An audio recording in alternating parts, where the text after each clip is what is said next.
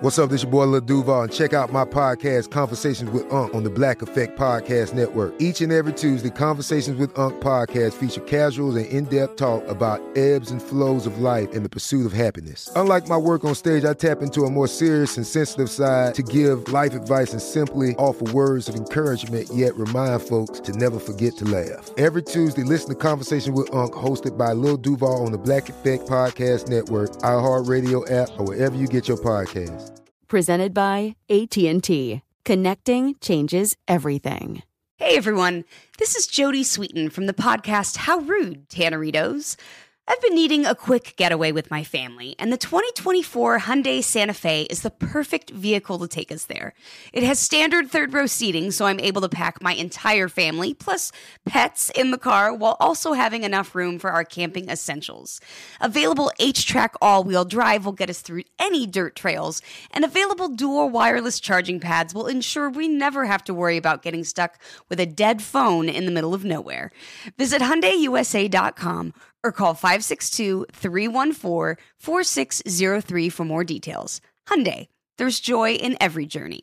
This summer, click into cordless power with Memorial Day savings at the Home Depot. Tackle more than half an acre of grass with the convenience and gas-like power of the Ryobi 40-volt battery-powered mower. And keep your flower beds looking fresh with the 40-volt cordless string trimmer. Then clear leaves and debris with the 40-volt leaf blower. No cords, no gas, no hassle. Click into Memorial Day savings happening now at the Home Depot and on HomeDepot.com. How doers get more done. Welcome to Movie Crush, a production of iHeartRadio.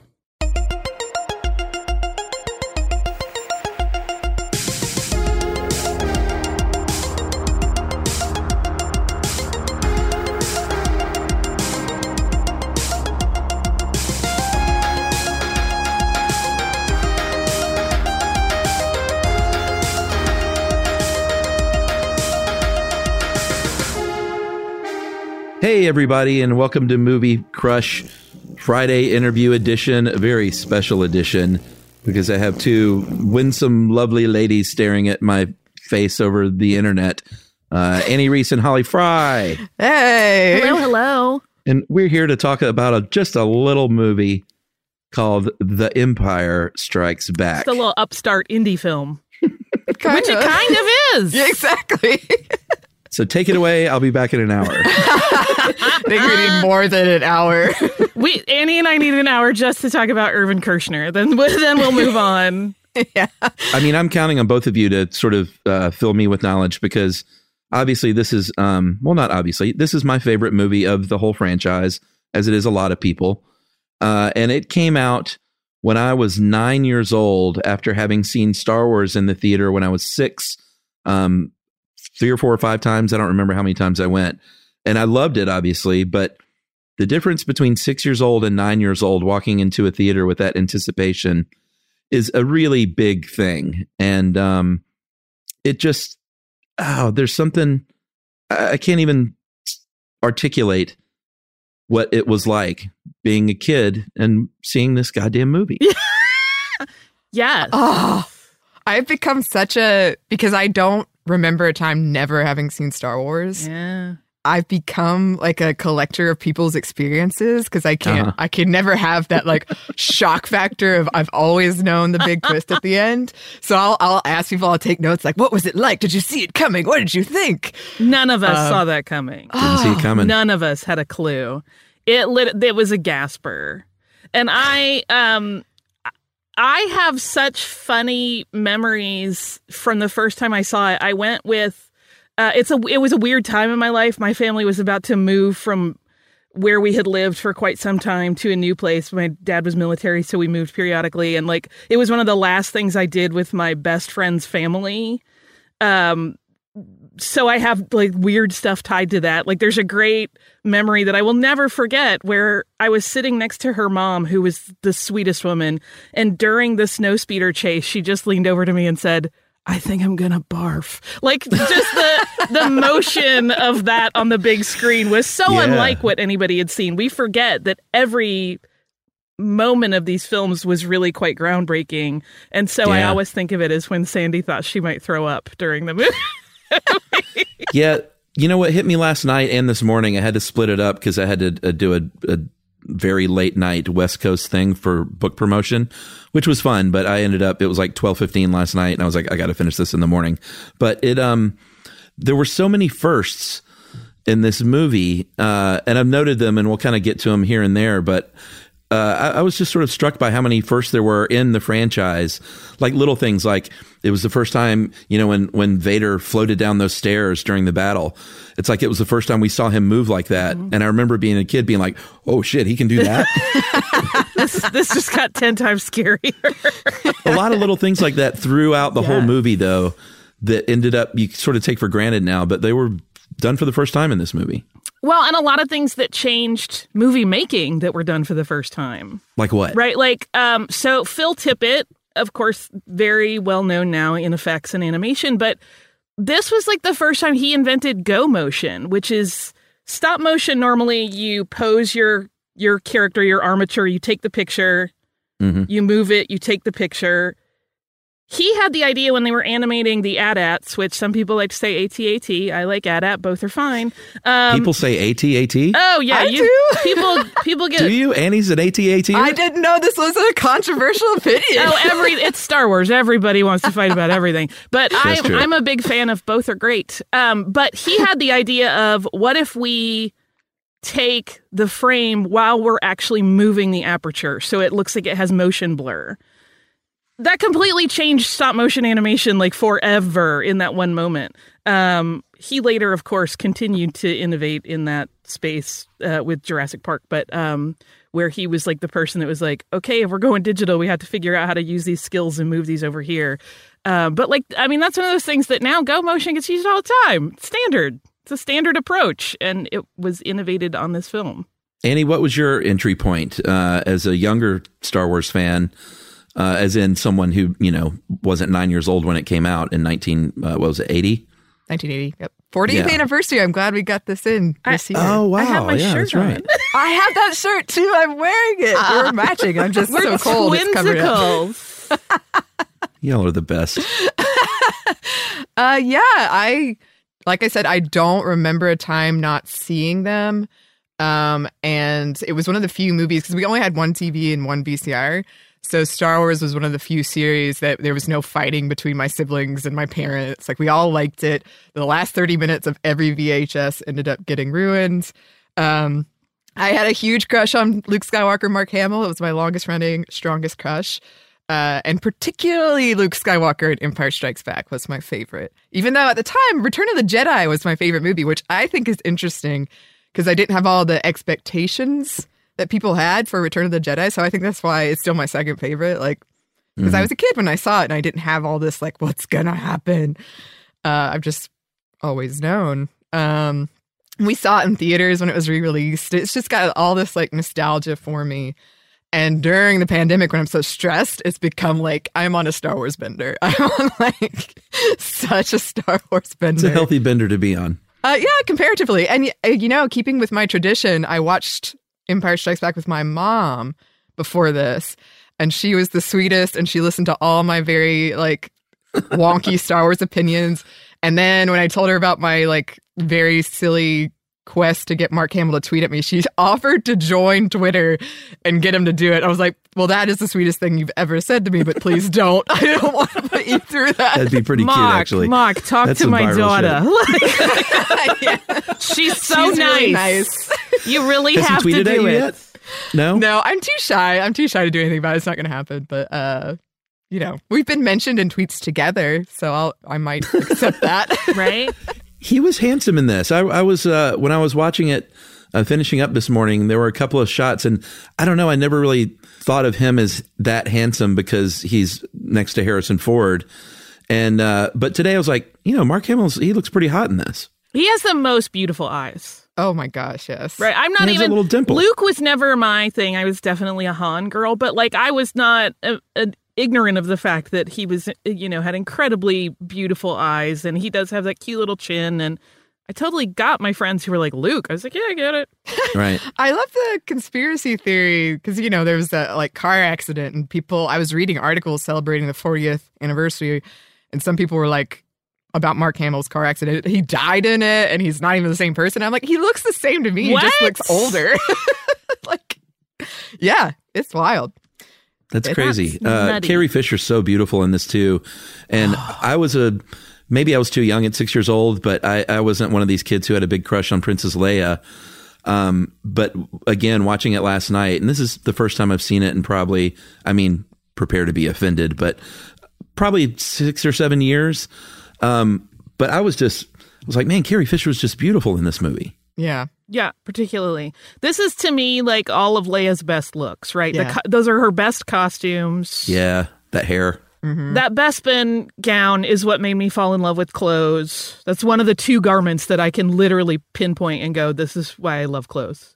Um, I did not wear my Bespin Leia costume for this recording, Oh, but I do have several versions of it ready to go at any time. I have Costume one that I made. I had one that I made just for running in. Oh, because I God. ran uh, the Princess Half Marathon wearing it one year. um, but yeah, uh, yeah. Oh, she looks so spectacularly beautiful in this film.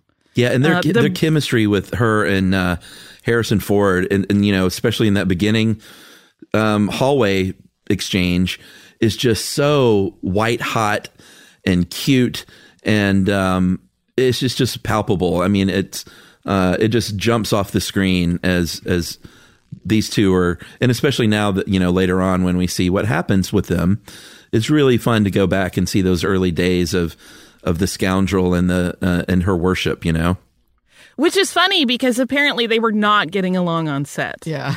Really. Um, yeah, and I don't know if you've read Princess Diarist, where she talks about how during Star Wars they did have an affair. oh, really? uh, according to her in any case um and that like that was apparently over and things were a little contentious at this point Mm. and so it's kind of funny that what came of that what blossomed out of it was this fantastic on-screen energy um which is pretty interesting. I have always said that this is the most romantic movie to me in the entire world and is about as much romance as I can handle in a movie. just no shade to the rom-coms. They're just I I can't. Whereas this is like, yes, a little bit of fighting and a little which is not how I am with my husband at all, but for film, this is it. You bring the romance at home. Sure.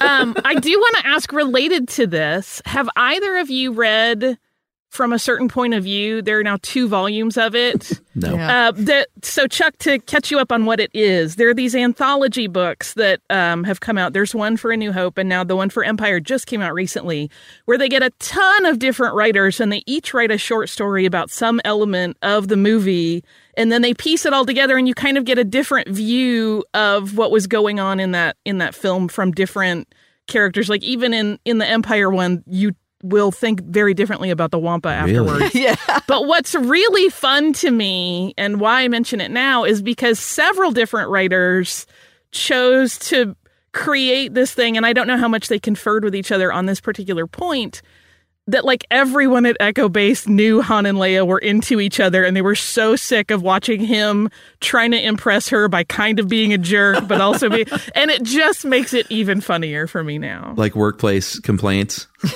right where they're just like there was a betting pool going on among the comms team about when he would finally just tell her he liked her and like it's it's such a fun read for anybody that's into Star Wars. I think a friend Um, of, did one of the McElroys write on one of those. Yeah, uh yeah, uh the R5 story in A New Hope, I think. Okay, that sounds. Fr- I, I, knew think one so, of them. but don't quote me on that because right. I'm I can't make new memories. So what I a great gig work that with- is.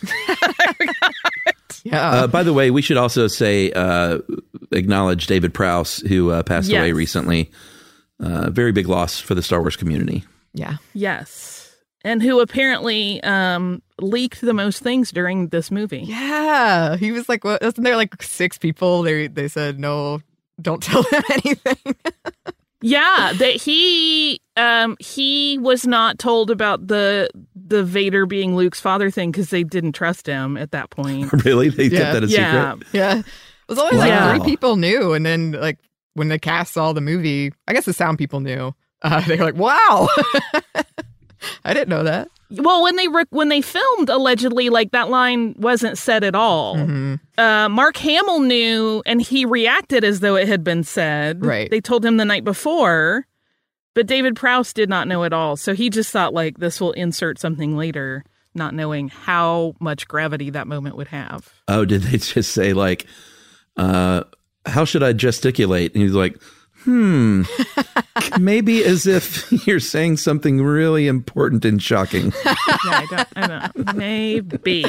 We're still we're still working on the script. I don't yeah, I don't know. Who do y'all picture when, or do you picture anyone at all?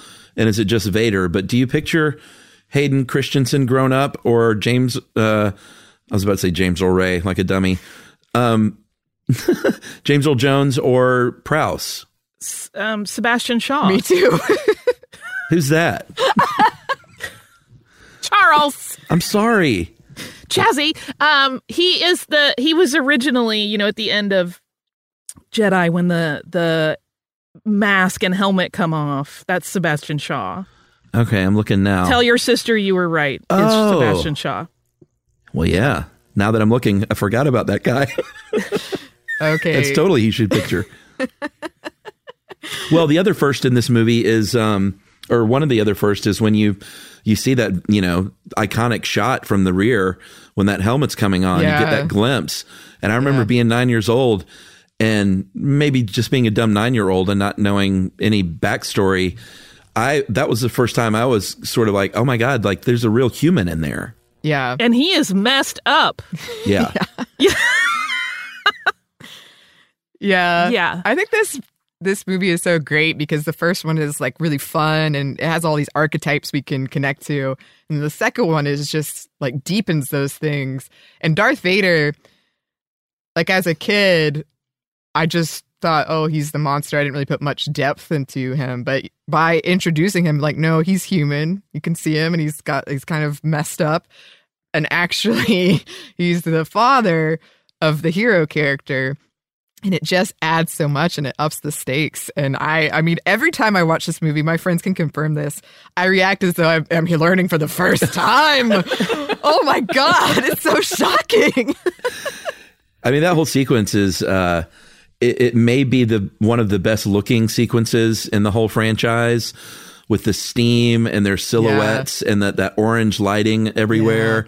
It just looks fucking fantastic and it holds up so so well. Beautiful. yeah it's my I favorite 20 minutes of cinema of all time and this is my favorite movie of all time if that wasn't clear but i also noticed that behind vader at that scene it's like a spider web the, the thing behind him and he's like a spider at the center waiting in this trap and then that's repeated with the emperor in return of the jedi where it's sort of like a spider web behind him And Um, we didn't even have Kryknas yet, so What's a did I cricket? just go a little too far? a little too far.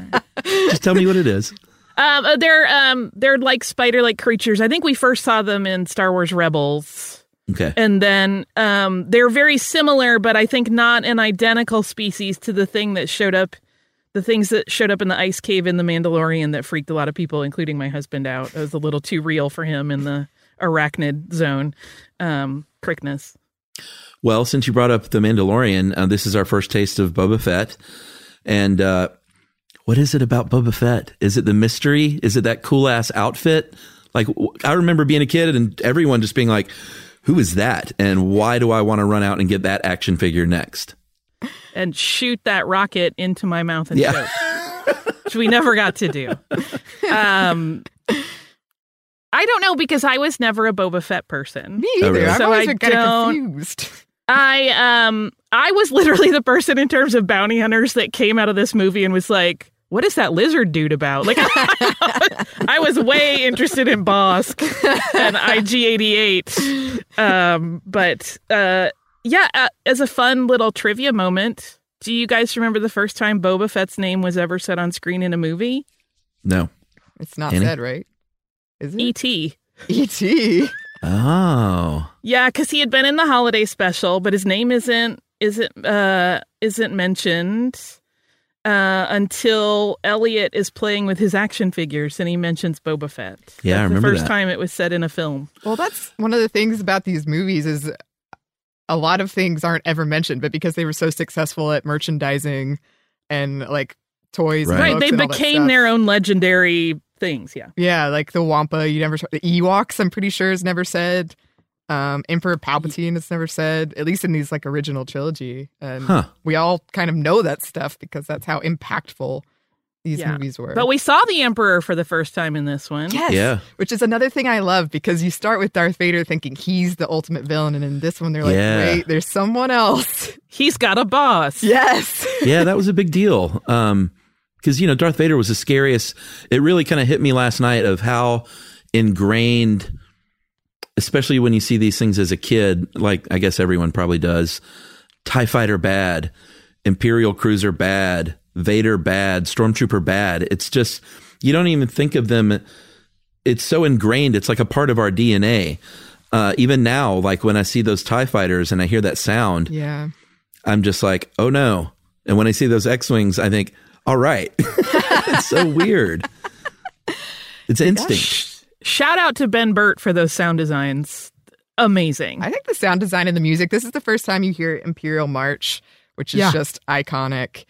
Um, and I've read recently, we did an episode on um, Princess Leia over on Stuff Mom Never Told You. And I just read all these fascinating articles about how Star Wars is a part of like American mythology. You can't, even if Yeah. you don't know it's a part of you, even if you haven't seen it, you probably know the twist. And you, there are these things that have, you've absorbed without knowing about Yeah. these movies. I'm going to have to listen to that episode, uh, It's the longest outline I've ever written. It's 25 pages. Oh wow, I can't wait because it's Leia really comes into her own in this movie, and I think it's easy to take for granted um, the fact that you're seeing a movie in 1980 with a woman giving the orders to the Yeah. army.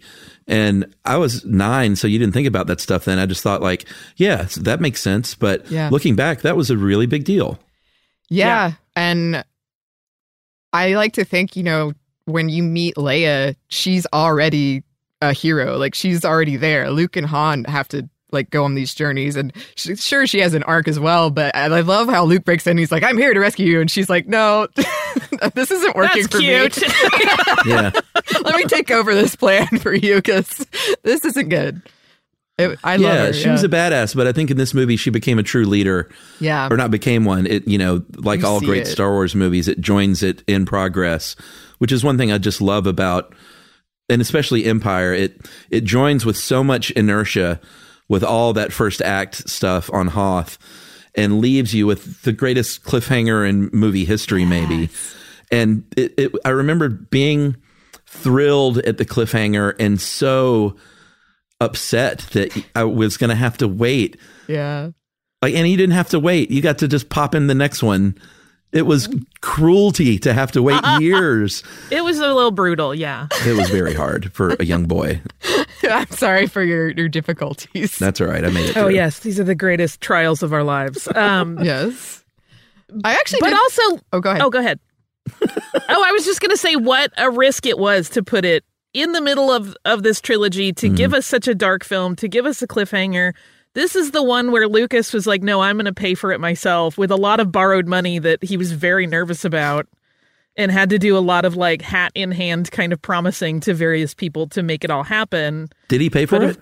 yeah Yeah. Wow. I didn't know that. Yeah.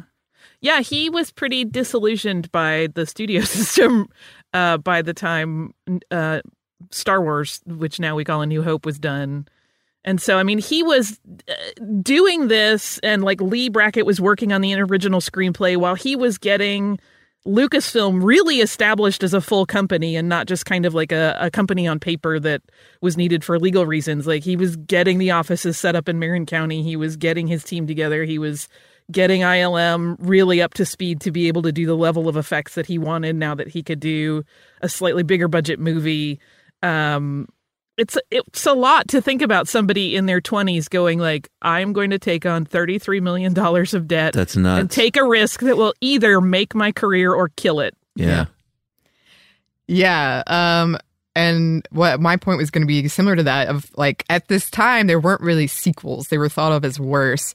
And then to have this movie coming off this really like popular, fun, you know, space romp, um, to start in the middle, like I until I was reading about this, I didn't really realize it has no real beginning, it has no real end.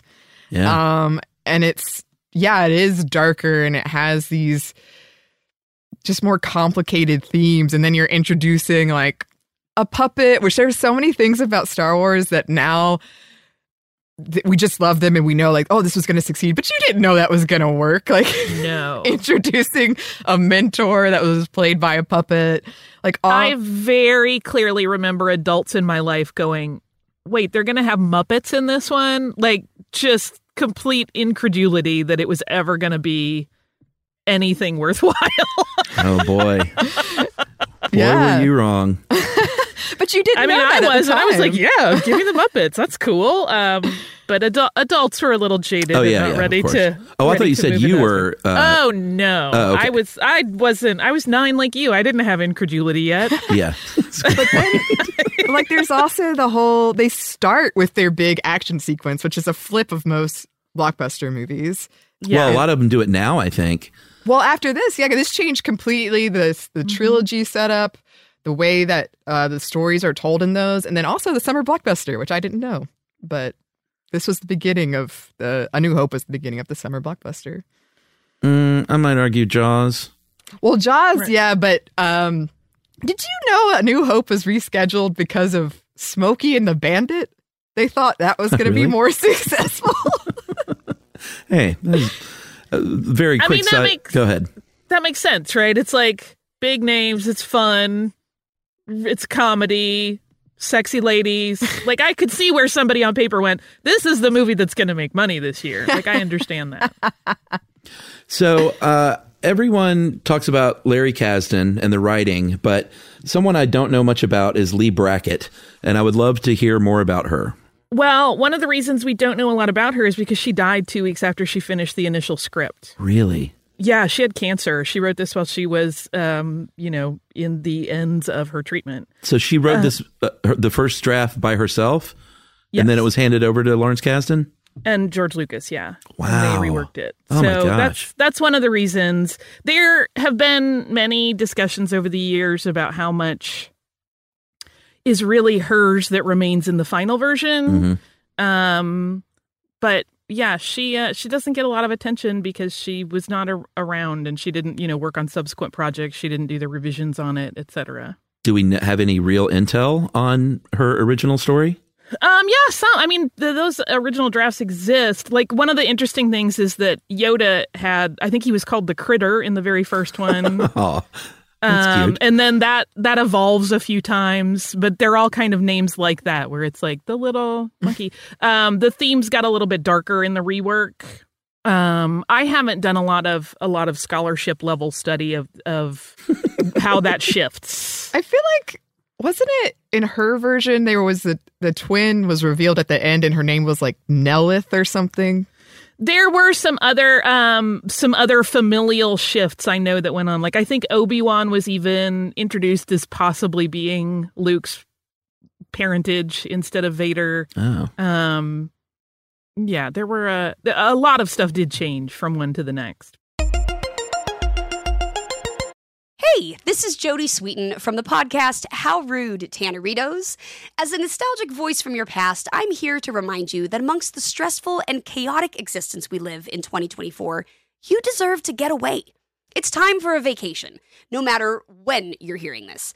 And let me tell you how you'll get there. The 2024 Hyundai Santa Fe. Want to bring the family to the mountains with the Santa Fe's available HTRAC all-wheel drive?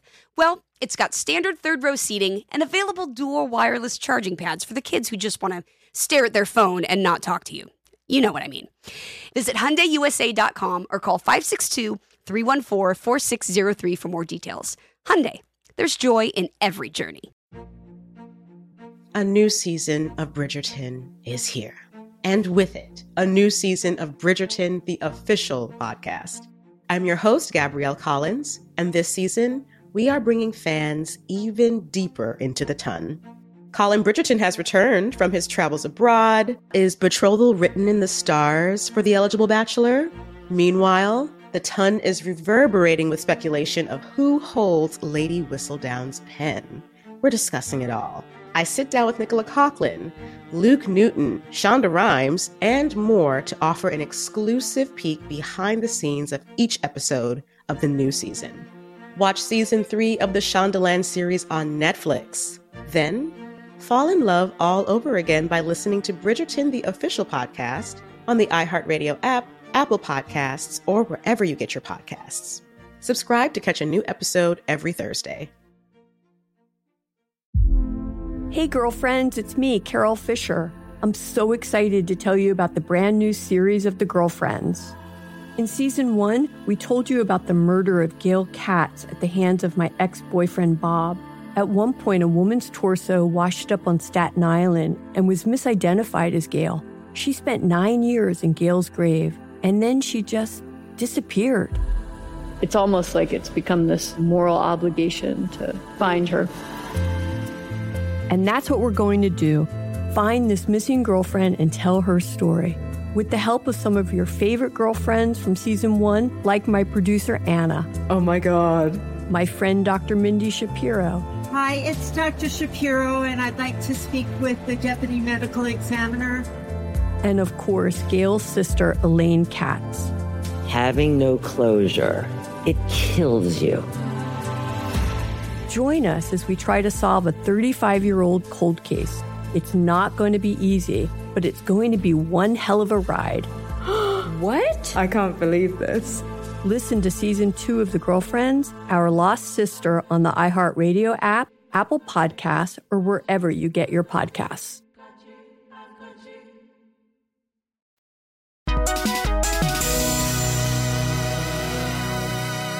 And let's talk about Irving Kershner. Uh, I know Kersh. that you have a lot to say about the Kersh. well, it's interesting, right? The last movie he did before this was Eyes of Laura Mars, which is a Faye Dunaway uh-huh. film. Uh-huh. Um, there's he had done a lot of television directing. He got his his big break really because Roger Corman let him direct some TV. Um, but it's interesting because everyone associates him with this film. Like he could make whatever he wanted for the rest of his life, and he was always going to be Empire's director. As it should be. Yeah. What else did he, he do? He um oh I was I was not ready to shift gears back to what else Kersh did. What's interesting um I want to mention in terms of Empire, most people will say, I think you guys would agree, I know I would, that in terms of acting and character, this is the strongest of the original trilogy. Yeah. And it's because Kershner was very into like, let's work with the actors on set, let's improvise, let's do this, which drove production bananas because this film went way over budget. Yeah. it's like when we're out in the the snow of Norway is not really the time to spend a lot more money so people can say this one line a few different ways. um, but he was like, no, character driven. We got to let these actors figure this out. Uh, that's really because of Kershner. So it looks like he did uh, Never Say Never Again, the Bond film. Yeah, uh, that was when, the next thing he did, right? When Connery came back a few years later, and then uh, RoboCop 2. Mm-hmm. wow. Fantastic. I haven't seen that, so I don't know how to react to RoboCop 2. well, I mean, it's it's been a while for me to be It's honest. not RoboCop 1, that's all I'll say. Well, I haven't seen RoboCop 1, so I don't know how to react to that. oh, so great, Annie. uh, so we talked a little bit about the clothes. I mean, part of the fun of of seeing this as a kid uh, was literally just seeing different hairstyles and different clothes. You know, Han uh, they are all sort of in largely the same clothes in the first movie, uh, except for you know with a couple of exceptions. But just seeing Han in that jacket instead of the vest, uh, and seeing Luke sort of styled out just a little bit more and not in his you know, in his farm boy outfit. Uh, really kind of cool stuff. His hair looks darker too. I think. Yeah. All those winter clothes. yeah, boy, how how good did Han look in that uh, in that fuzzy coat? Listen. Which is brown, by the way. On film, it looks blue. Oh, is it? That actual costume piece is brown. One of us might have followed around the Star Wars costume exhibit as though it were the Grateful Dead when it toured. My note here says uh, Han was so hot in his snow bunny clothes. Last night I was watching, I was like, va va voom. I forgot about that jacket. Dear me. yeah, Han on a tauntaun is pretty gallant. That's some dashing business. That stuff still looks pretty good too. I mean, yeah. it's go motion, which you know obviously is not going to hold up to like today's standard, but It, it looks pretty great. I think the uh, the tauntauns look good. I think they shot them in a pretty smart way.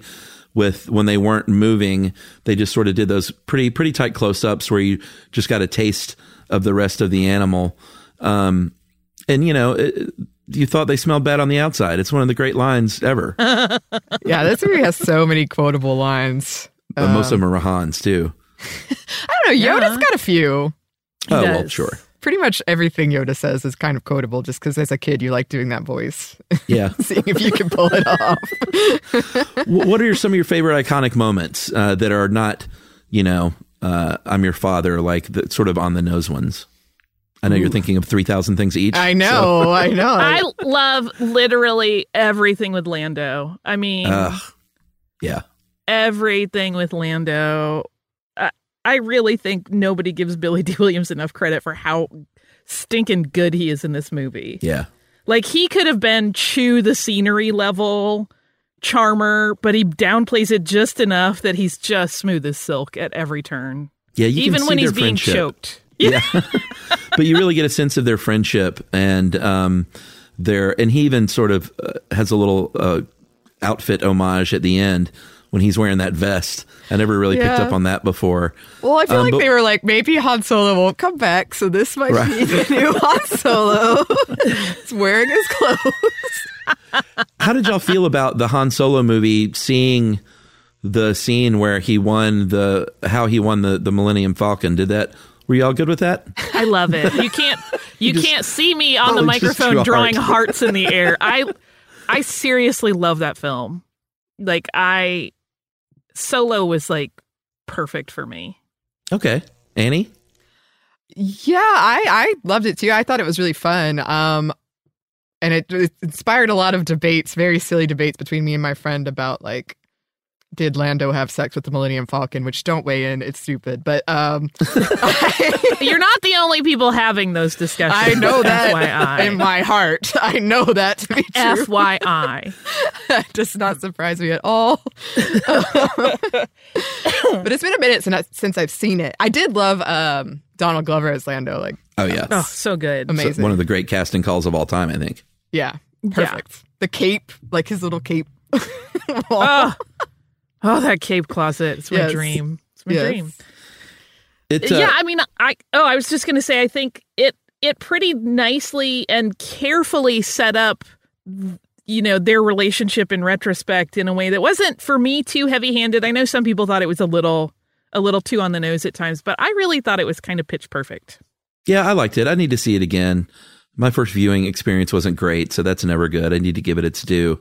Um, but in Empire, I remember when I was nine just being so devastated by the double crossing when those doors open and you see Vader. I was crushed. Yeah. And, uh, you know, he redeems himself, obviously, but I was really, really upset.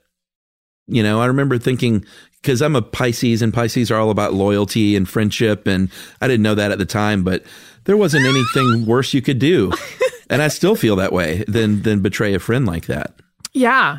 It's ugly, but I think it's also an interesting entry point for kids, whether they're cognizant of it or not. I'm sure none of us were like, oh, this gives me a, a way to think about the nuances of the difficulties of life. Yeah. But it does. It you Yeah. realize like if he hadn't betrayed Han, all of the people that he was responsible for in Bespin were potentially going to die or be enslaved.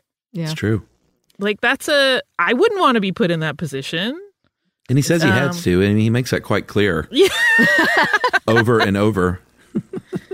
Bespin is BT dubs, the one place in the Star Wars universe I would move without hesitation, although I doubt I could afford an apartment. I'm looking up Bespin now, and I It's know Cloud that's. City. Uh, You know, Oh, okay. I was thinking about like just the set pieces in this, and they're amazing because you got Hoth and like this barren, snowy place, and then you got Dagobah, which is the swamp. And then I, what I love about Bespin is it's beautiful, it's stunning, but then like when you go in deeper, it becomes this kind of labyrinth trap, like like the lighting, the orange and the blue, and juxtaposition. So it's like really pretty on the outside, but the Mhm. deeper and deeper you go, the more frightening and unsettling it is. Look, everything beautiful has to be supported by probably an ugly infrastructure. Yeah. See, so I always deep. said Cl- Cloud City. What is, is Cloud City? To explain that, what's Bespin compared to Cloud City? they're the same. They're the same. Oh, it's just a different word. Yeah. Oh, okay. Yeah. we don't mean to confuse you. I know. I mean, that's why I have y'all in here. You know. Well, and I mean, to be fair, right? Bespin is, in fact, the planet. It's the gas giant in the star system that is the Bespin system. Okay. And then Cloud City hovers above all that. Oh man, this is great. I love I'm it. so sorry. No, this is I love this so much. so sorry. Um, yeah. So, but it gets used interchangeably on the casual. So Yeah. that's what's up with that. Yeah. Uh, I have another first here on my list. Yes. When Luke gives Chewie that little s- scritch on the neck, which is great and adorable. That's sort of the first time I think that we see Chewie kind of treated like an animal, and you know, like you would scratch a dog, and he clearly loves it. He's not an animal though. I've never really thought about that. that is Has one anyone thing. else ever scratched him like that? I'm trying to think if he got. Uh, I know Leia hugs him right in A New Hope, but I don't know if she gave him any scritches in the process. That scritch was so cute. It is. Listen, I like scritches. That doesn't make me an animal, Oh, that's Um, true. I could scritch your neck. You probably like that. right? I like it. I'm always scratching my own head like I'm a kitty. So, uh, yeah, no. just delightful. Uh, I I like too that we get a little bit more of Han and Chewie's kind of Yeah. married people bickering, Yeah. Yeah. fighting I- over the repairs, and like, Yeah. listen, I'm doing my part. Yeah. uh, yeah. it's And I love the Millennium Falcon is like this old car that like never really works, but it's so Yeah. loved anyway.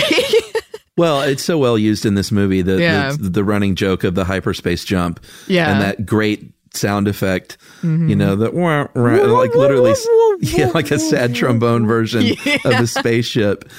Uh, it's it's great. I mean, it's a classic movie thing to to bring Yeah. something back a few times and then you think you need it all these times, but when you really, really, really need it, it comes through. Yeah. Well, and it's also like a lovely. I always think of the Millennium Falcon as really like the part of George Lucas's roots that just loves muscle cars Yeah. and like Yeah. drag racing and all of that. It is the beater that delivers when you need it. Right. It's great. yeah, and I like to think of the Empire just having all these headaches over this ship that in theory like is just breaking down all the time and yet Yeah. it manages to get away. Did you guys? Um, this is one of those things. Every time I watch this movie, because this one was the first time we really see what a dick of a manager Darth Vader is, Oh, right? yeah. Like, where I was just like, who would want to work for the Empire? Like, yeah. what is the benefit? Is it the only Yeah. way that you make any kind of money in the galaxy during this time? Because I don't see another reason to take this job. Yeah. I mean, I have a Star Wars drinking game, and every time he chokes somebody is definitely one. I I have to Poor imagine Ozzel. there's some type of pride, I would think, of like being competent enough for Vader, but I'm sure it's just fear all the time.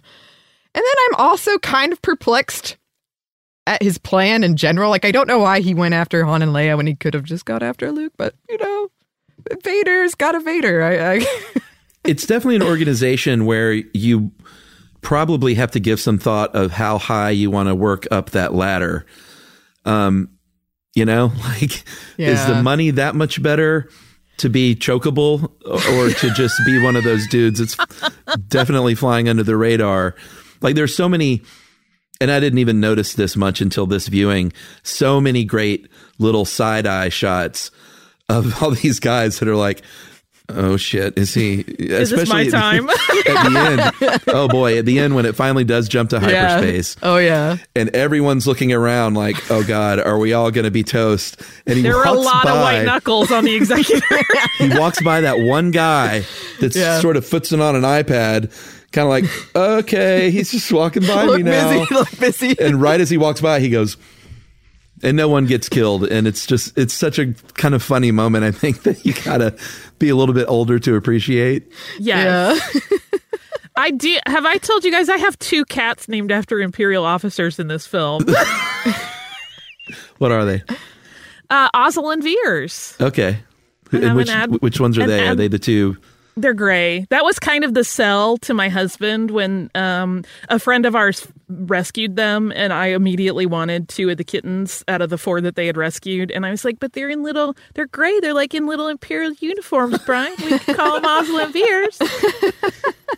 that was the sell. how many how many cats do you have now Five. okay Five. Any and now cats? Ozzel and Veers are are elderly gents. cats. they're about to turn sixteen, so they're Wow.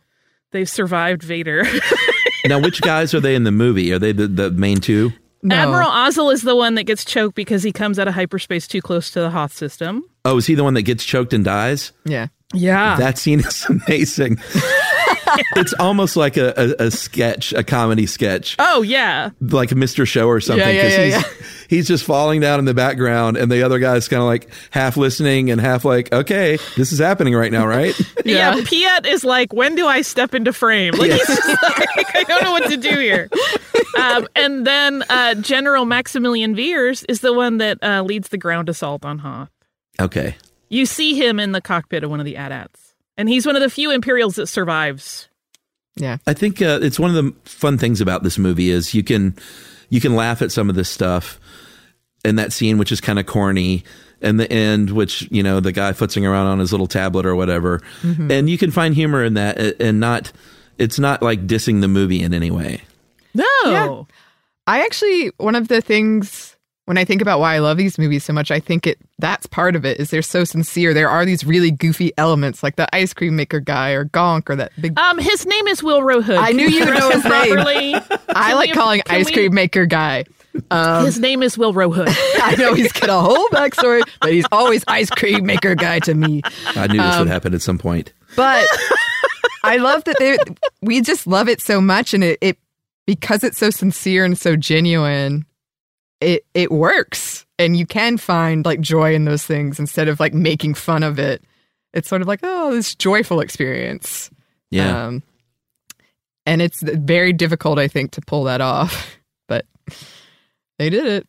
Totally. Uh, let's talk about the genius of splitting w- with bringing everyone together at the beginning. These characters that we love so much had that great uh, first act. And So much action and adventure, and then splitting everyone up, Yeah. or splitting up Luke from from the gang, and splitting up R two and three PO. Oh. It was just such a smart move, like structurally. I think. Yeah. I've I've never really appreciated how Mark Hamill really doesn't act with a lot of human people in this movie. That is Um, true. Him and Frank Oz hanging out in the swamp. And he couldn't really hear him, right? So he's just kind of like reacting when they pointed at him. No, why Um, couldn't Yeah. you hear him? Because he was under a platform Sure, performing but they the couldn't figure that out. well, I mean, like, no, apparently not. Like, you know, he just was was removed from the main set in a way that they would have had to drill holes, I think, everywhere to make the sound carry upward. Yeah, all that stuff is so great though. I mean, Yeah. getting introduced to the to Hoth was a big deal because you see something different. Seeing Dagobah for the first time was this really cool new world, even though it was gross and swampy. And uh, I love camping and I love small spaces. So I rem- and it may have started with Yoda's hut, quite frankly, because last night I was getting all the the spiny tingles when he was in that little tiny space and had that fire going. Yeah. I was just like, oh man, I want to live in that thing. I should send you a recipe for root leaf stew. You can complete the. Yeah. Complete There's the a vibe. really good one actually in the Galaxy's Edge cookbook. I thought I would hate it. Um, Amazing. Because, uh, that cookbook is amazing, by the way. For anybody who has not picked it up, I have literally made every single recipe in it, and Wow. winners, winners. it's not, um, it's not like uh, a lot of novelty cookbooks are really, really aimed at kids and like people that don't cook, but this has legitimate cooking going on in it. Um, and root leaf stew is like this great little vegetarian mushroom and root vegetables thing that has cinnamon in it. And I thought I w- Ooh, would not like it. And in fact, I love it. There's my plug for a book that I have nothing to do with, other than the fact that I read it a lot. Annie, have you ever made Star Wars meals? Chuck, of course I've made Star Wars meals. I love this. I love feeling like you're in the minority. I know, right? it's so rare. well, duh. I know. What You did you haven't? eat on Life Day? I know. I know. I know. you know my deal. I love the shit out of these movies, but I just didn't go next level. You did. And go You didn't, y'all- y'all you didn't catch Star Wars rabies. Yeah, y'all exist at next level, so it's a wonderful thing. Yeah. I, I mean, and speaking of first, this is the first time you meet Yoda, and uh, he is so opposite of what you would think when you think of this like Jedi warrior. And I love that they play on that. That Luke is immediately like, "No, it's not you. Like, leave me alone." Yeah. Um, and I love because this is a pretty classic hero's arc with Luke's storyline, but I love how it's this one in particular. Like he starts needing rescuing and he ends needing rescuing, and it's just like constant failure, and it, it makes it. It feels like this is more of a person now, and and less like this hero caricature. This is somebody who has a lot to learn and has like these struggles to overcome, and then you get that big reveal at the end, and you're like, well, now this is way more complicated and like everything I knew to be true isn't true, and what do I do with that, and what how dangerous that is? Like they say, this is a very dangerous time for you, Luke. It is. That's why I liked It Luke, is. and that's uh, maybe we should all just do uh, Return of the Jedi together too. Can we please? I already put Yeah, it on yeah. the list. I'm yeah, in. let's do it. and A Um, New Hope. because that movie, I've already done A New Hope, but we should do it again. No, let's do it again. Taran Killam picked that, which is speaks to him. But um, that's one thing I didn't like about Jedi was that Luke was too much of a badass, and I was like, "Where's that guy? That kid that needed help? He was too Mm. tough and too too good at, at doing what he did." Which is funny because, you know, it's a very much dialed back version of Luke than what Mark Hamill initially wanted to do. Did he Yeah. want to just be like he super wanted soldier? to be like even more ripped yes completely like you know super hard ass like Yeah. really really built like he'd been doing and george lucas was like no the point is that he learns that none of that is what actually gives you Right. Yeah. strength as a jedi yeah. Um, it's about like learning where your center is and and being part of the the living force and not necessarily going out and dominating things um Yeah. That's Well- a nice segue, actually, to the. I, I feel like in Empire we get more of the spirituality and much more of the Force and sort of what that means. It's Yeah. obviously uh, Obi Wan Kenobi hinted that stuff in the first one, but uh, I don't know what you people call it. What is it? The the religion? You people. i know right no, next levelers. I don't know what next levelers call it because I don't want to say the wrong thing. I'm scared now. no. Oh, like if you call if you call um what the Je- the Jedi Order a religion? Yeah, or just the force. You know, it, it really you get more uh, more knowledge about it in this as what it is. That's yeah. a clumsy way to say it. Yeah, I mean, I think it's easy to take for granted now that we've seen them and they've been a part of our cultural psyche for so long. But at this point, you didn't really know much about the Force and the light side and the dark side, and um, like that whole vision in the cave, that like really creepy uh, vision, and having Yoda say things like "luminous beings are we." Um, it did, and I remember as a kid, and I think this is really funny now because I think it speaks to what who I became. I really was suspicious of the Force. I was like, I I don't know about this, and I was I was I was thinking Luke was getting tricked, and I was like, you need to stay away from this whole thing. Oh, interesting. yeah, and I would get really mad about it. My brothers would be like, "What are you talking about?" I'm like, no, I don't I don't trust any of this, even at four. And actually, you know, it's interesting now with the prequels and everything.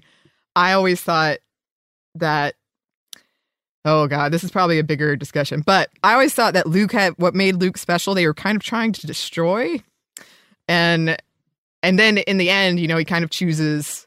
He makes his own path, which worked out in various not so great ways, but also good ways. But like when he throws away his lightsaber and he has to confront Vader. And as a kid, I was like, well, why are they making him confront Vader? I don't understand. Um, could keep saying no violence, but now I know confront doesn't have to mean violence. Right. Confront doesn't mean physical fight. Yes. Yeah. I mean, I will say I think I have some of those same seeds because to me the the parts of the Star Wars saga that are most interesting and beloved by me are not the Jedi parts. It's like the scrappy people just trying to like make their way in the universe. Mhm. Um because all of that dogma did I I do the same thing where I lean away from it and I'm like, hmm. Yeah. Um I don't know about this. yeah, I don't I would not have been a part of the Jedi order for sure. Uh, Well, I think you know you're responding to human stories, and like these movies would not have worked had there not been, you know, a great love story at the heart of it, and and stories of redemption and the the hero's journey. Like that's all got to be there. Otherwise, it would have been. Uh, I'm trying to think of sort of a bad, kind of corny space movie from back then, but you had to have those elements for it to work. Yeah. Right. I mean the the heart of it, I mean I say this about everything, but I firmly believe in my soul like what most people are responding to in stories is all about identity and how they identify themselves, how they Mhm. identify interacting with that story and who they identify with in the story. And in this case you have a bunch of people Luke is trying to figure out who the hell he is Yeah. and what this new information, which is a little bit bonkers to be taking in. I mean, do you remember Chuck as a kid when Obi Wan showed up as a ghost? Were you like, what the hell is going on here? Like, it completely cracked the whole thing open in a new way. Yeah, I remember being very confused and there being a lot of playground uh, debate about how those lightsabers worked. Um, because like it'll cut off a hand, it'll also vanish a motherfucker, but Right. also he's alive in another. We thought he was just in like another dimension or something, and there was just a lot of speculation about how it worked and where old Ben Kenobi went. Mm. Uh, I still don't know if I understand it. this is one of those things where, like, there is a, a lot of uh, later information that kind of helps bolster those stories, right? Where Qui Gon is really the first one that figured out that that idea of becoming so one with the Force that death was not the end, Yeah. Right. um, and that you could still communicate with people in the physical realm. Which is kind of Um, ironic because that's what Palpatine was promising right? Anakin. He wanted it so bad and he couldn't get it. Couldn't do I it. do have a question for you guys, and I don't I'm presuming everyone is up on the Mandalorian. I am not this season. Okay. Um so Annie. Yes. Um Should I leave for five you minutes? leave, Chuck. I will, I will, I will show mute now. my, I will Um, take my headphones off for a couple of minutes if you want.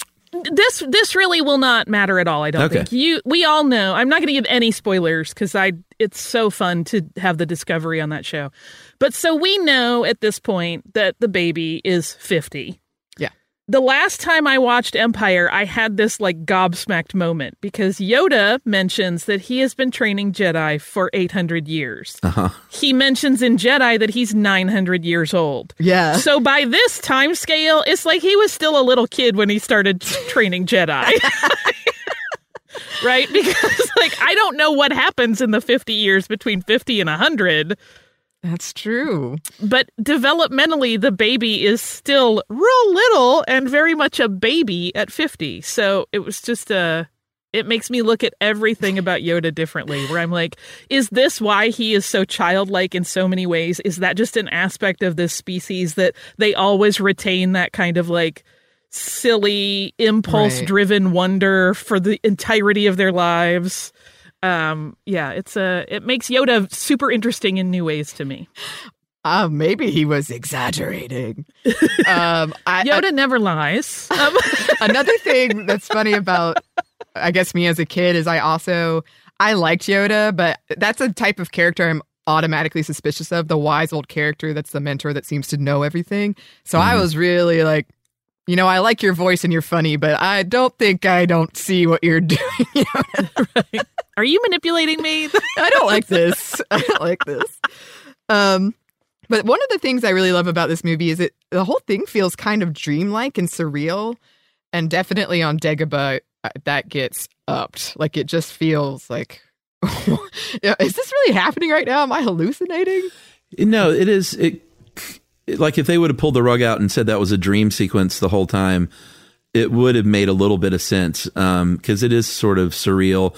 And Luke keeps saying things about like I feel like I've been here before, and uh, he alludes to some of that stuff, and it also like as far as the first go, the um, when that X-wing is is floated out of the swamp.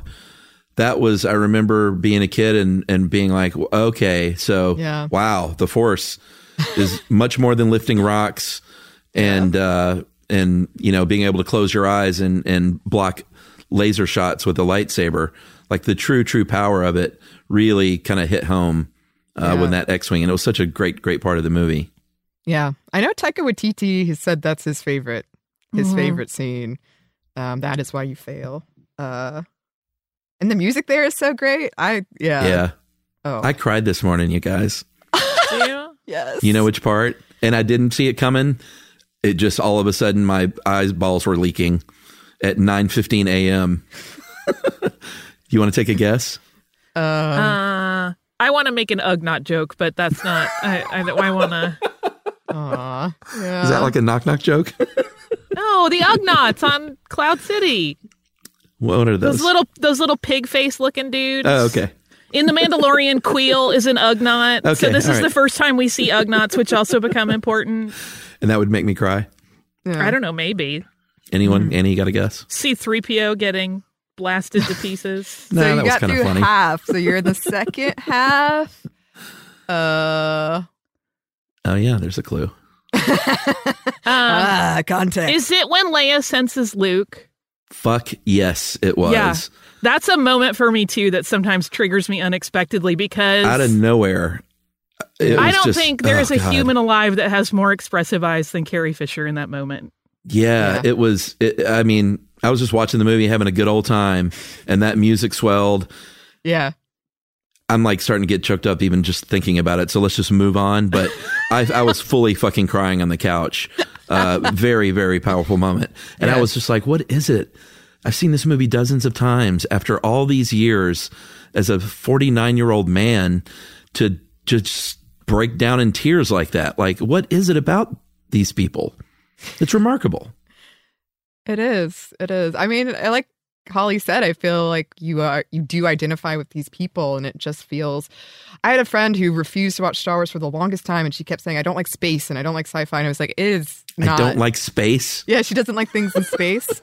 and I was like, it's not it's like a a fantasy or a fairy tale or it's these archetypes, these themes we all connect to. Like if you take away that space part, we're just we're into these human characters and how they mm-hmm. connect and interact with each other. And it's so powerful still. Like I said, I still act as though when Luke gets his hand cut off and the revelation comes, I'm like, no, this is awful. Every I, time. I have a theory on why it sets you off, Chuck. Okay. Um, just because there's there is a great deal of emotional resonance in that moment, and I think part of it is right. Like we see Luke right before that at an extraordinarily terrifying point, right? Yeah. Like he is literally dangling from a weather vane over a gas giant. Like we don't know, and the idea that at your very darkest time. Someone that just loves you enough that you have a deep enough connection that they will just know you need help is very moving. And since you did mention as a Pisces that like those kinds of like loyalty relationships Yeah. are very important to you, I would see why that would be a, a, a real touch point for you. Will you be my therapist? Sure. sure. I can't find a good one. Online therapy sucks. I have been very happy with online therapy. Really? Yeah, my my therapist that I had for 4 years left though this year she decided to start teaching full time, which sucked because she was really into Star Wars. So we had all of this like shorthand Yeah. where we could talk about it and she would talk about Darth Vader psychology forever if I let her, which was great. So You're like, sometimes I feel like my husband is just nothing more than a scruffy looking nerf herder. Like, I feel you. And then he pops in the background in the Zoom and goes, Who's scruffy looking? no. Yeah, I tried this, this one new guy online therapy, and I literally could tell he was distracted and like surfing the internet or something. Yeah. and Oh, I, no. I ghosted him. I just like, I left the meeting. I was like, Mm-mm, I'm not even going to finish this one. yeah, if it's not working, that's not. Yeah. If it's not working, it's not working. So He emailed me and he's like, Was there something wrong with your connection? I was like, Dude, I'm not even going to email you back. yes, yeah, there was something wrong you. with the connection. Yeah. he wouldn't have sensed you dangling from a weather vane and needing help. No. Hey, this is Jodie Sweetin from the podcast How Rude Tanneritos. As a nostalgic voice from your past, I'm here to remind you that amongst the stressful and chaotic existence we live in 2024, you deserve to get away. It's time for a vacation, no matter when you're hearing this. And let me tell you how you'll get there. The 2024 Hyundai Santa Fe. Want to bring the family to the mountains with the Santa Fe's available HTRAC all-wheel drive? Well, it's got standard third row seating and available dual wireless charging pads for the kids who just want to stare at their phone and not talk to you. You know what I mean. Visit HyundaiUSA.com or call 562-314-4603 for more details. Hyundai, there's joy in every journey. A new season of Bridgerton is here. And with it, a new season of Bridgerton, the official podcast. I'm your host, Gabrielle Collins, and this season, we are bringing fans even deeper into the ton.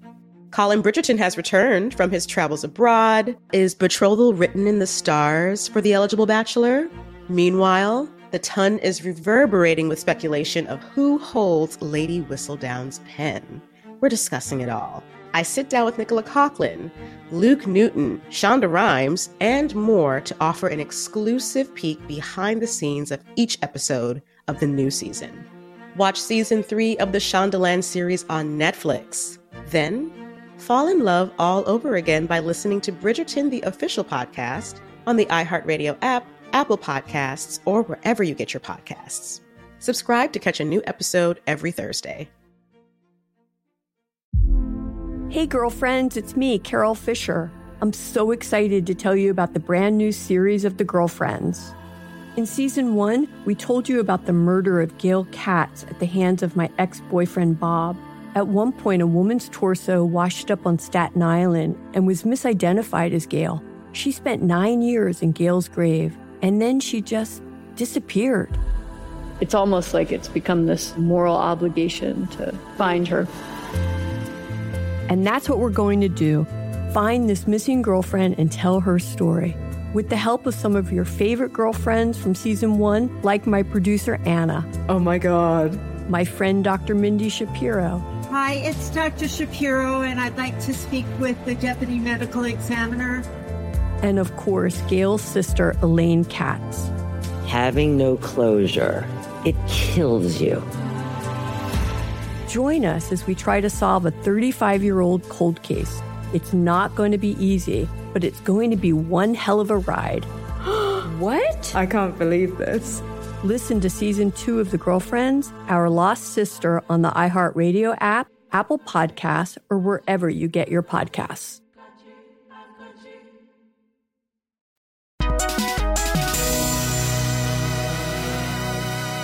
Uh, what are some of your other favorite lines? Um, Never tell me the odds. I mean, that's one of the greats. Laugh it up, Right. fuzzball. Laugh it up, fuzzball.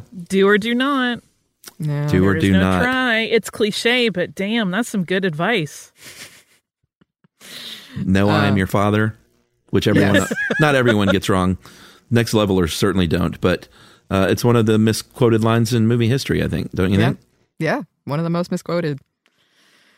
I don't. Yeah, I do it. I don't do it anymore because I'm a next leveler, as you say. But I did when I was younger. I've got one line that is not iconic, but I think it was such a great, efficient way to set up who Lando is. Is that exchange that uh, that he and uh, that Han and Leia have right when they get there? She goes, "Can you trust him?" And he goes, "No, but he's got no love for the Empire. I'll tell you that." Like that's all you need to know about the guy. Not trustworthy, but ultimately on our side. Right. Yeah, yeah. And then becomes a heroic general of the the resistance. Mm-hmm. Yeah. Yeah, I was always. I'm not mad about this, but I was always kind of like, wow. Han came out of this carbonite thing and then just trusted Lando immediately. I'd be kind of like, wait a minute. Let's talk about the carbonite. okay. How awful that scene was to see for the first time. It was very upsetting. There was a lot of, I mean, again, uh, because I'm in your age group, I remember hearing other kids in the audience go, "Is he dead?" Like immediately. yeah. and that the look on his face the way they did it it was it was meant to devastate Yeah, and it succeeded. Yeah. And he's sad right now. it is interesting. Again, I, I get sometimes I get really jealous that I didn't have this experience of not knowing. But um it is interesting to remember that these were made like kids were in minds largely. And I, I find it really interesting that George Lucas like talked to sci- child psychologists and was like, is this really going to mess them up? Uh, especially with Vader. And that's why he was told that if a kid really couldn't handle it, they wouldn't believe it because it was the villain saying, I am your father. But that's why in Jedi, Yoda confirms it. It's like, no, actually, he really is. Yeah, he um he gave that great quote. You might you probably read the same thing, Annie, where he was he was telling someone there has to be as we go out of this movie if we're going to leave it there. Yeah. A level of deniability to that fact because otherwise kids cannot cope for 3 years in the Mhm. sadness of it. Like you have to give them a trap door to be like no, he's the bad guy so he was lying. Right.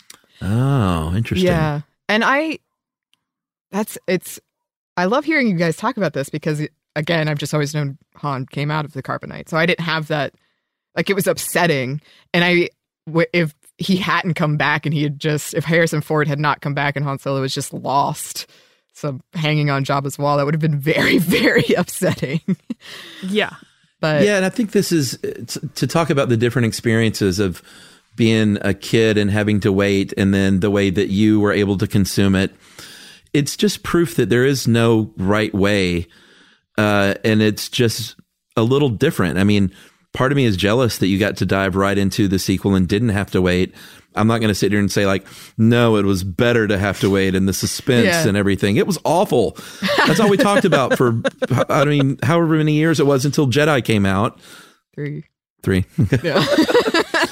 um, but you can you can consume these in different ways at different ages, and they're all great and okay and correct. yeah.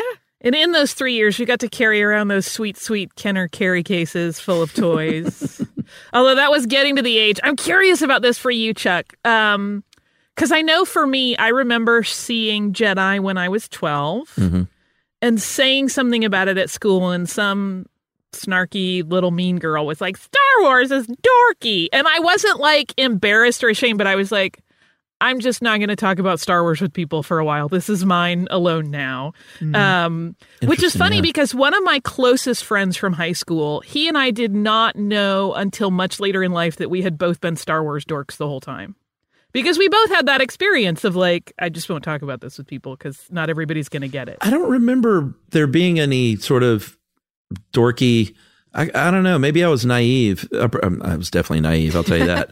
but I kind of thought everyone loved it. I had a because I had two brothers and Star Wars was seen as a more masculine thing. Like I was telling you before we got started, Chuck, my parents always gave them the Star Wars stuff, even though Mhm. I liked it just as much. And so I, I almost had a pressure to like I was protected within the the shield of my brother's world where I they thought it was cool and I was trying to be cool enough for them. So they'd let me play with their Star Wars toys. And that sort of shielded me from because I was a pretty like I dressed as Jedi for Halloween. Like I was a pretty outward fan, but I just felt so like because I had those brothers to compete with. Yeah. I was a very competitive child. Holly, what did you collect? What were your, uh, uh, you know, like back then, what did you collect? Ugh. and did did you think about leaving them in the package for value, or were you like No, I me did not. and I just played played? them. Yeah, the thing for me, and I don't know why, but I loved it as a kid. I love it today. Any damn mail away. Yes. So after Empire, there was this amazing mail away where you could get an accessory pack that had the um the the gas masks that they wear when they're in the space slug Oh yeah, yeah. um some cute little like Hoth gear backpacks and stuff. And that stuff was like so you I couldn't mean- buy it. no, you had to do a, a mail away with the the card backs. Um, that stuff is amazing, and I love it desperately. Um, it's one of those things that when I moved away from home, I left a lot of my Star Wars toys, which my older brother snagged, but I married into an even better collection and then Nice. regained much of my He had a dowry. much of it totally. Oh, you have no idea. We're ridiculous at our house. Um, and then I regained my, some of my collection as well. But yeah, I mean, I had um, Bespin Leia on my um, wedding cake. Like I don't, or no, I think Bespin Leia was on a secondary table. I had regular classic Leia on the cake. So I had a lot of the the you know the small action figures. Played with them like crazy. I had the uh, I guess it was at the the twelve inch Luke Skywalker doll. Yes, but only Luke for some reason. Uh, I had a think I think I had the Millennium Falcon. I had a land speeder for sure, and then I had and I still have some of the trading cards. Uh, I have that calendar. I wasn't a comic book guy, but somehow I do have that first edition, that first issue of the Star Wars comic. Yeah. Uh, and a couple of other of the comics, but I wasn't like these were. You know, we didn't have a ton of money. My parent, uh, my dad was a high school or elementary school principal, and so we were, you know, solidly middle class kids. But it wasn't like I want all the stuff, get it for me. It was this Christmas, you'll get this many things. And if you mow enough lawns, you'll you can Yeah. get some other stuff. So I had a nice collection, but it wasn't exhaustive or anything like that. I, I I feel like I should stop talking because I will incriminate myself quickly. Let's hear I it. I mean, I'm I'm still collecting sure. Uh, at a ridiculous rate. The classic stuff like the vintage. Vintage. I have a little uh habit, as you guys I think know, right? Greedo is my jam. Yeah, I yeah. love Greedo in every way, and so I have like a whole lot of rescue Greedos. Like if I'm at a toy show Mhm. and I'll see a bin full of loose figures, I can't leave the Greedos. I don't want them to be there sad and grimy and being touched by people that don't love them. Right. Um, but also, I mean, uh, Brian and I just collect a lot. Yeah. We both had a lot of, of stuff when we got married, but it has only grown and grown and grown. And, you know, we don't have kids. So, like, I don't have to worry about somebody's college. That just goes into Star Wars. Um, but yeah, I, um, oh, there's some good toys coming out. That Black Series stuff is, mm. Now what's that? The the black series is the the stuff that is I- really like the six inch black series. They're also doing three and three quarter, which is the scale of the action figures we got when we were kids. Mhm. They're just a little more detailed. Um, the six inch ones, obviously, because the scale is a lar- a little bit larger, get a little bit more detailed. Um, and I one of my most beloved possessions right now. It was actually a gift from a very dear friend. Um, Sideshow does some amazing one six scale figures, and I have the Bespin Leia that came out last year. Oh my god, the detail! Like her little cape is actually embroidered, and it's all like it's Oh, the most beautiful thing you've ever seen on the planet. I would put it in the Louvre. It's that good. Um, I'm not even joking. So yeah, I uh, my Bespin Leia is up there in the things I collect as well. Anything Bespin Leia I want. All right, I just had to look up Bespin Leia. Of course, it's great. Yeah. What about you, Anna? You collect stuff like that? Uh, I do definitely. Um, I'm more of a shirts person, but also, yeah, I cosplay. I'm pointing as you feed. This is my cosplay closet. Yeah. Um, and I was going to do a. We had a group of Princess Leia's. And we were going to be different Princess Leia's, and then I was doing a transition of Luke Skywalker cosplay because if you notice, like in the first one, he's wearing all white, and this one it's like all gray, and the next one it's all black. So Oh, yeah. this nice transition that I was going to do, and then I did have. I mean, I'm not proud to admit this, but you know, my brothers got all the Star Wars toys, and I would slowly steal them. Mm-hmm. Um, so I still have like a, a hidden box under my bed of like the Star Wars toys I Nice. stole. Yeah, yeah. You know, I'm not sure where my stuff is. I think my brother may have it. get it back, Chuck. I have the calendar. I don't think that comic is even around because I think those might actually have a little value to them. Yeah, probably. But like, who sells that stuff? I was about to say. Some peop people. Yeah. You know, it's one of those things where I definitely know friends that have gotten to a point where they're like, I'm just kind of, you know, have it in a drawer. Yeah. Right. But it, I know there's someone out there that would like, this would make their Yeah. year to be able to acquire it. And That's so fair. They kind of do that balance, especially if they're doing like a house purge or something and really reprioritizing how they want to manage their stuff if they're going through a Marie Kondo phase or whatever. And then they will sometimes part with it. I mean, that's I'm 40 year old bad. I- virgin. I can't part with anything. So yeah. I just sit on a growing pile of action figures Of and Greedos? shoes. I know. How many Greedos do you have? I, I don't know. More than You know we don't do reckoning at our house. We don't count. No, that's good. That's good. We don't do it. Sure. Are they don't- yeah, displayed everywhere or I have an altar, um, which is really a wall. Like it started out in my sewing room. I have like there's a wall that's got a door right in the middle that goes um, into a bathroom, and on one side of it, I had a set door up like that goes a little to Dagobah? to Dagobah. No, no, the bathroom's pink. It doesn't look like Dagobah at all. um, but it goes. Um, I, so on one side of that, to one side of the door, I had set up like a little corner, and it's got shelving in there, pieces of art. I collect original Greedo art as well. Like I'll occasionally commission an artist to do a, a painting or whatever. Um, and it has shelves, and it has various Greedos of all shapes, sizes, ilks, types. And then there's a little green velvet bench under it, and it's where I drink my coffee in the mornings. But my art and stuff collection has grown, so it's now continued across the other side of the door to the other part of the wall, and I don't.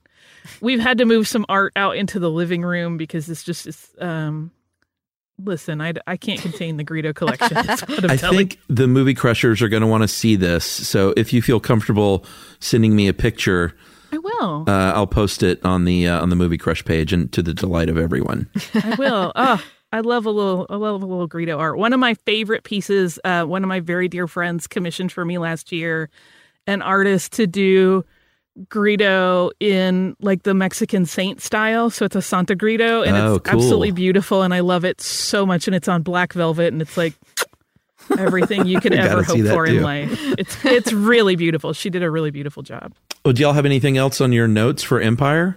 Yes. Uh, well, and Annie, I know you've got like eight pages still. Yes. Let's hear it. Um, well, I would love to talk about uh the end, like the duel with Vader and the loss of hands. Um, because if it's really fun to watch it when you do know it's his father, because it feels you know, Luke is the one who attacks first and Vader's just kind of testing him Yeah. to see to see what he can do. And all these little things, even his interaction with the Emperor reads really differently when you know that Luke is his son. So I like having that added layer of familial drama, which again I think we can all relate to.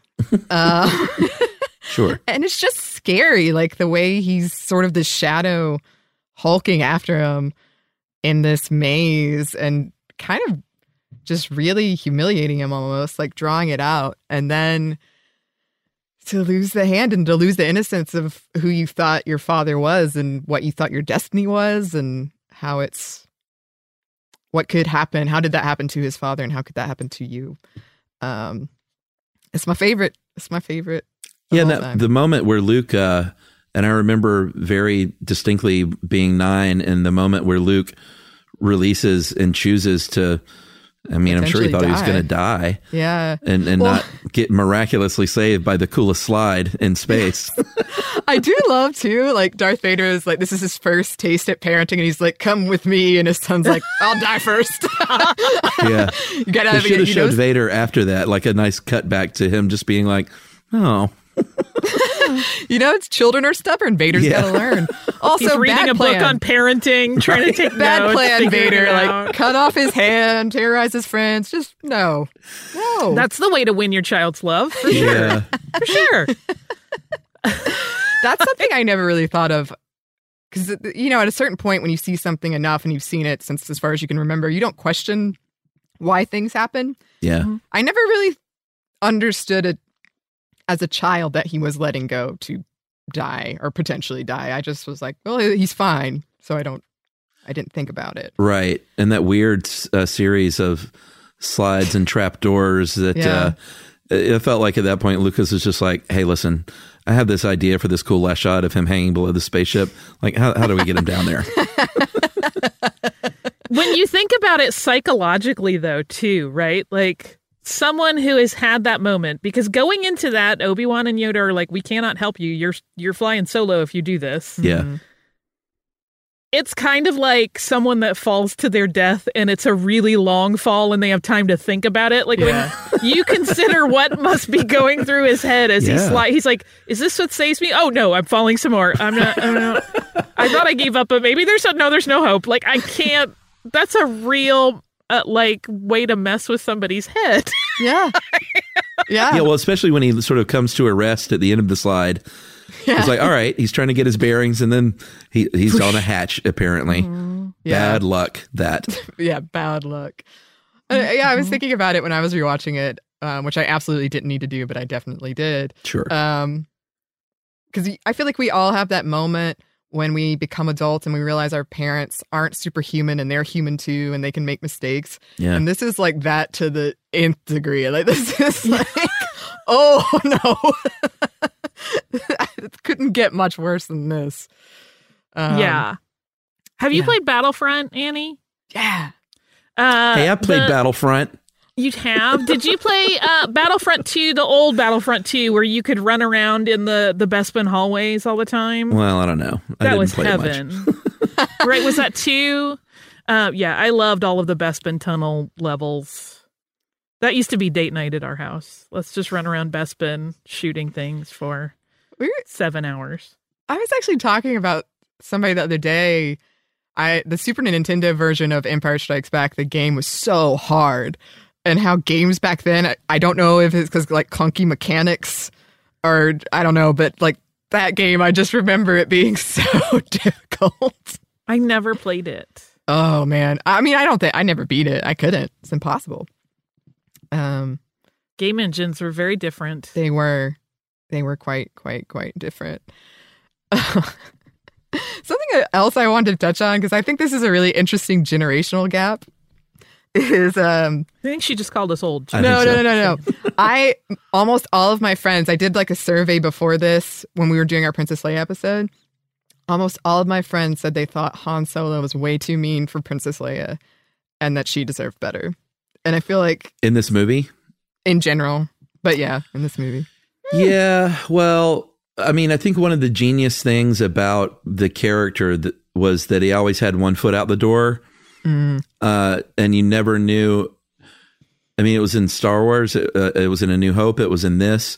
You know, he's he's always trying to get out of there to live his own life and go back to his life, uh, the anti-hero. And yeah, you know, that's not necessarily being mean to Leia, but he certainly wasn't there for her until he kind of had to be.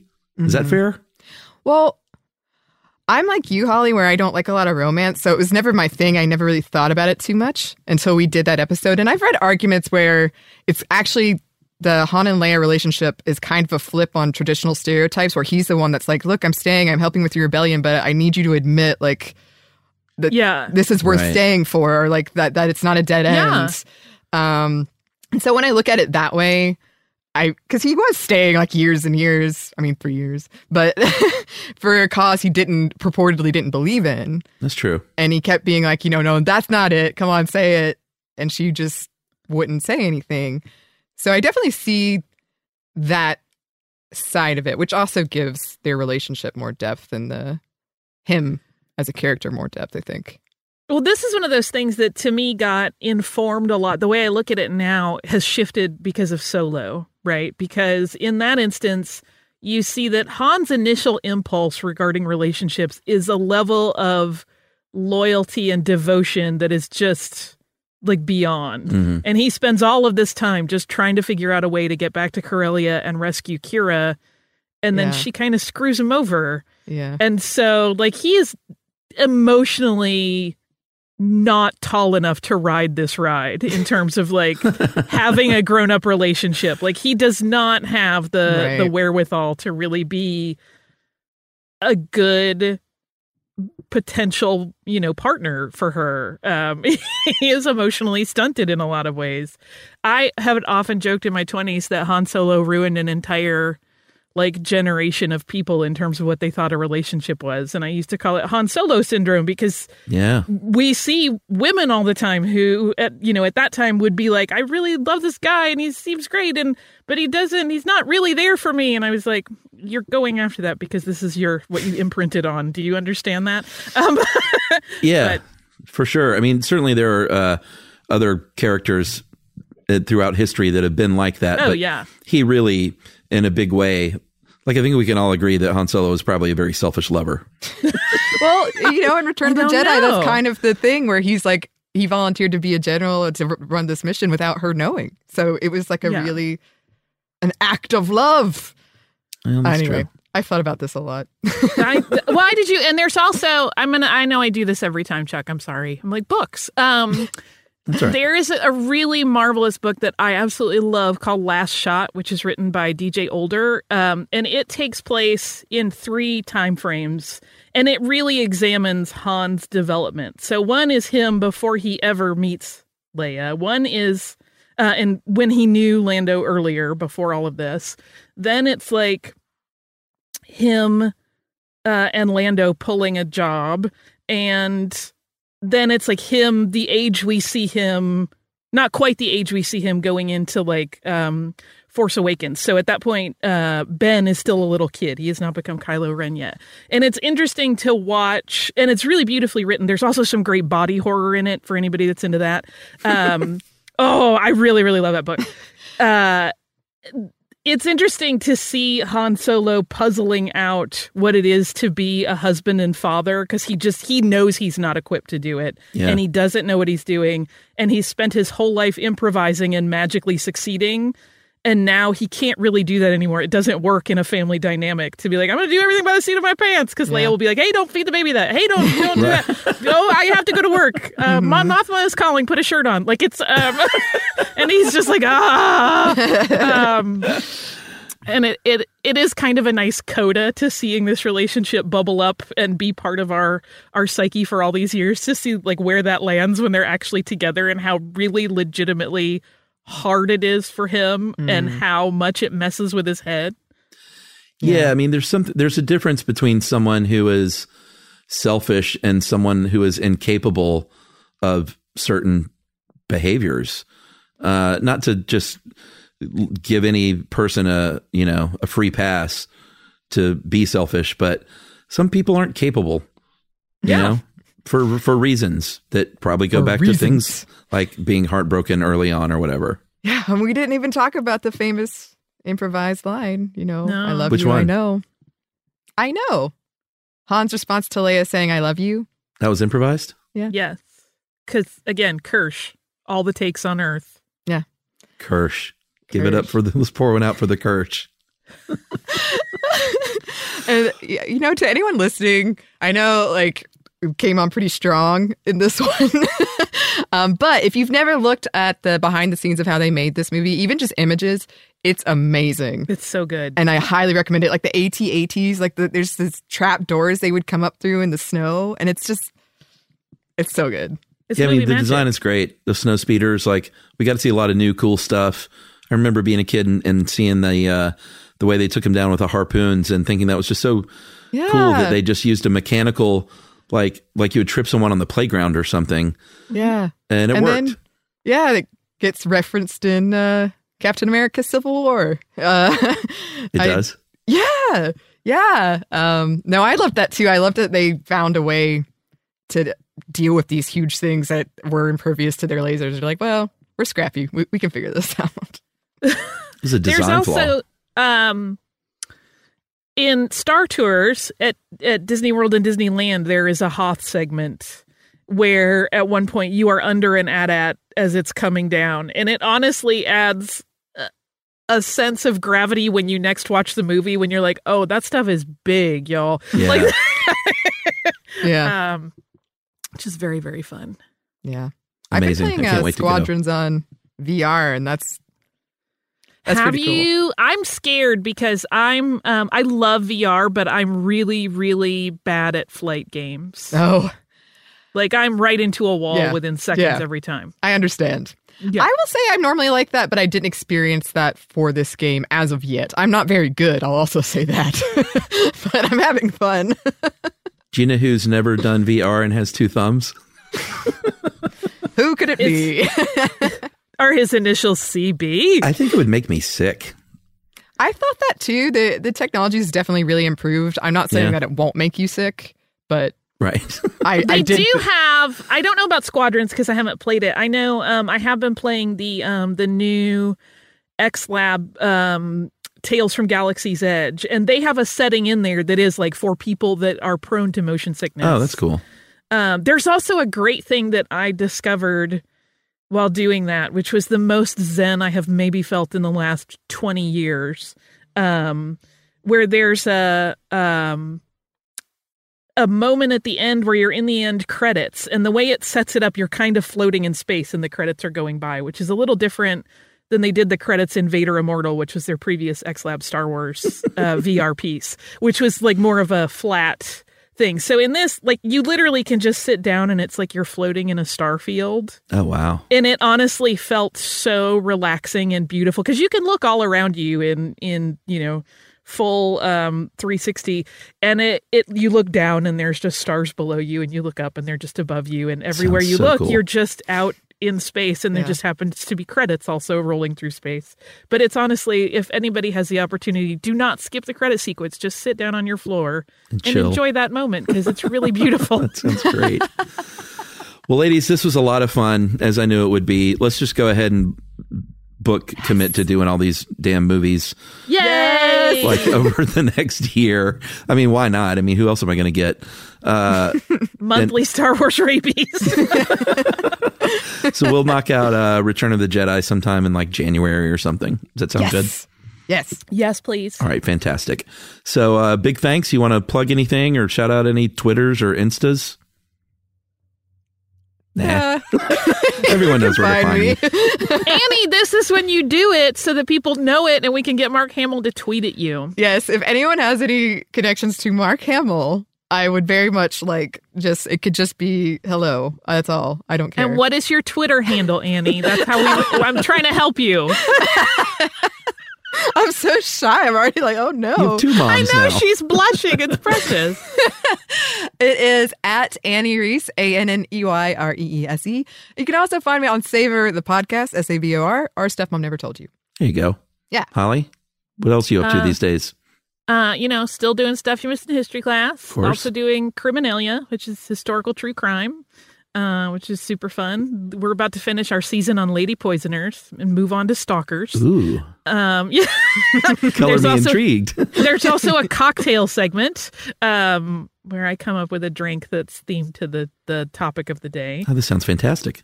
Yeah. Um, you know that has been so incredibly fun to come up with cocktails. Um, it's like I didn't know that was secretly what I wanted to do with my life until I started doing it. Now I'm like, why was I not always doing this? Um, yeah, and then uh, you can find me on Twitter uh, at surliest girl, and uh, I also have a Star Wars podcast called Full of Sith.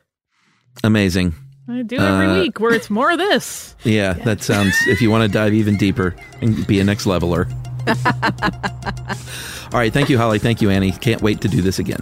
Thank Thanks, you. Chuck. Movie Crash is produced and written by Charles Bryant and Noel Brown, edited and engineered by Seth Nicholas Johnson, and scored by Noel Brown here in our home studio at Ponce City Market, Atlanta, Georgia, for iHeartRadio. For more podcasts from iHeartRadio, visit the iHeartRadio app, Apple Podcasts, or wherever you listen to your favorite shows.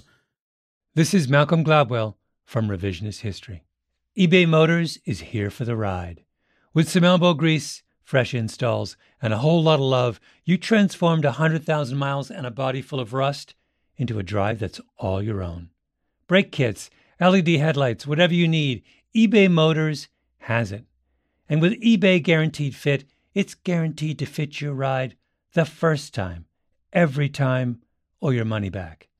Plus, at these prices, you're burning rubber, not cash.